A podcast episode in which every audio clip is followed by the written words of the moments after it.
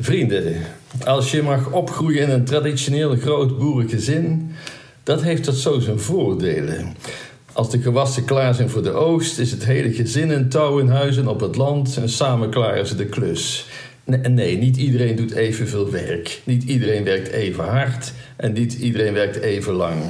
Vader en, en de oudste die zijn al vroeg opgestaan, terwijl de jongste kinderen misschien nog op een oor liggen. En moeder en de jongste komen misschien wat later naar buiten. En pa en de oudste kinderen die hebben misschien nauwelijks ontbeten, terwijl de jongste daar wat meer tijd voor neemt. En als de jongste dan op het land verschijnt, het is nog maar een jong manneke, is hij waarschijnlijk meer geïnteresseerd in het stellen van vermoeiende vragen en in de weglopen, dan dat hij zelf de handen uit de mouwen steekt. Aan het eind van de middag gaat iedereen happy naar de boerderij. Het eten staat op tafel. Is het dan zo dat iedereen meer te eten krijgt naar gelang ze langer en harder gewerkt hebben? Nee, in het geheel niet.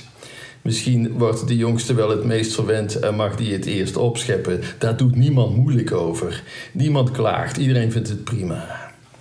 Maar dan, het evangelie van vandaag. Wat horen we? Een verhaal over werklieden die aan de slag gaan in de wijngaard. En sommigen hebben de hele dag gewerkt in de hete zon, anderen een halve dag, weer anderen slechts een uurtje. En op het eind van de dag komt het op betalen aan. En ja, ze krijgen allemaal evenveel. En de vroege vogels die beginnen te mompelen en te klagen.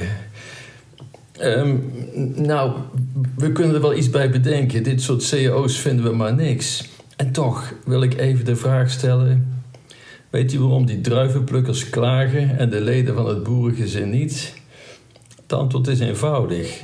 De arbeiders in de wijngaard gedragen zich als losse individuen die niks met elkaar te maken hebben. En het boerengezelschap gedraagt zich als een gezin, als leden van één familie. En in een familie gaat het er anders aan toe dan in een samenleving. Het gedrag is anders, de mate van bijdrage aan het gezin is niet voor alle familieleden hetzelfde. En dat staat ook in geen enkele houding tot de beloning. De een heeft meer in, in, in huis en meer capaciteiten, meer mogelijkheden. En ze krijgen allemaal dezelfde maaltijd voorgeschoteld. Hoe hard of weinig ze ook gewerkt hebben. In de maatschappij werkt dat, zoals u weet, heel anders. De grote vraag die het Evangelie ons als kerk vandaag stelt is: zien wij onszelf als één familie met een gezamenlijk doel? Of zien we onszelf als mensen die ieder voor zich leven en werken, als losse individuen? In de kerk hebben we het toch altijd over broeders en zusters. Het zou goed zijn als we elkaar dan ook zo zouden behandelen in plaats van elkaar te zien als rivalen of concurrenten. Diegenen in het evangelie die al heel vroeg begonnen zijn, krijgen te horen: ja, maar dit bedrag hebben we toch met u afgesproken. Uh, ja, dat is zo, maar voor hen is het allemaal een kwestie van zaken doen. Ze gingen aan de slag nadat er een duidelijk contract lag met salarisafspraken, een volle dag werk en uitbetaling voor een volle dag werk. Punt. De laatkomers waren wat minder juridisch ingesteld. Ze namen het woord aan en vertrouwden op het erewoord van de landeigenaar, want die zei alleen maar: ga aan de slag en ik zal je geven wat billig is. Er is geen specifiek bedrag wordt genoemd, maar dit was voor hen genoeg, deze woorden. En degenen die nog later kwamen, die pas later in de middag aan de slag gingen, die krijgen helemaal niets te horen over de betaling. Er wordt gewoon gezegd: gaan ook jullie maar naar mijn wijngaard. Over betaling wordt met geen woord gerept. Geen contract, niks. Alles is gebaseerd op vertrouwen. En die laatkomers benaderden hun werk meer met een familiespirit, zoals een gezin dat doet. Want wie heeft het nou over contracten in een gezinsbedrijf?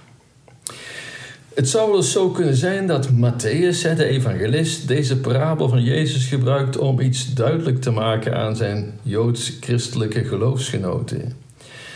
God riep het Joodse volk als eerste om het Rijk Gods mee helpen op te bouwen.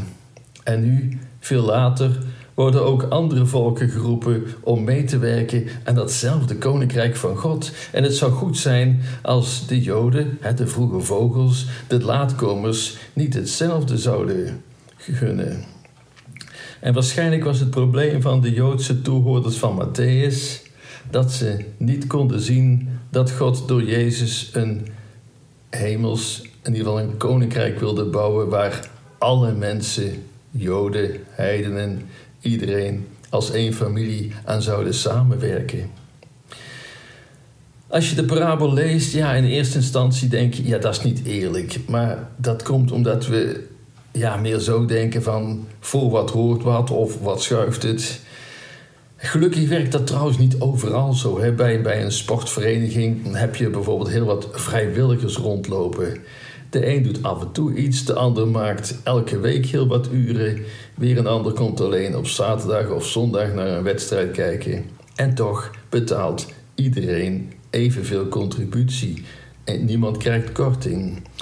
En gelukkig vinden we dat normaal. Zoals het ook in dat boerengezin normaal is dat iedereen evenveel te eten krijgt, ongeacht de hoeveelheid werk die ze verricht hebben. Zo zou het er in een kerkgemeenschap, in een kloostergemeenschap, in een parochie, in een christelijke wereld aan toe moeten gaan.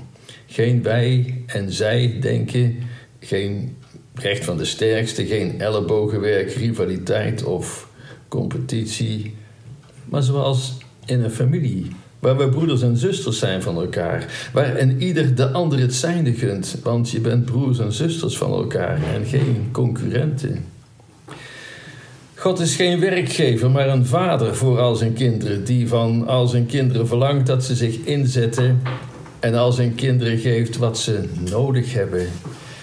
En die parabel wil nog iets duidelijk maken.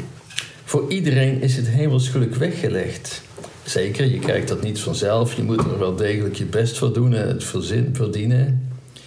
En sommigen leiden hun leven een goed christelijk leven. Anderen maken er een bende van. Maar als ze uiteindelijk tot één keer komen, is voor hun diezelfde hemelse beloning weggelegd. Hè? Denk aan de goede moordenaar die zich op zijn laatst bekeerde. En Jezus tot hem zei: Heden nog zul je met mij zijn in het paradijs. We moeten dat niet oneerlijk vinden. Wat, wat zou je ervan vinden als je een broer hebt die als een egoïstische lamlendeling door het leven gaat? En stel dat hij zich op het laatst bekeert, tot inkeer komt, dan ben je toch blij mee, althans dat hoop ik toch. Zo ook God, die hoopt dat iedereen uiteindelijk tot hem komt. Hij vraagt aan ons daar niet over te mokken. Integendeel, help eraan mee dat het goed komt met die ander dat, dat is de betekenis van hou van de naaste. Heb het beste voor met een ander en werk eraan mee dat het goed met hem komt. Ook aan wildvreemden die er een puinhoop van maken. Ook die is niet een rivaal, maar uw broeder.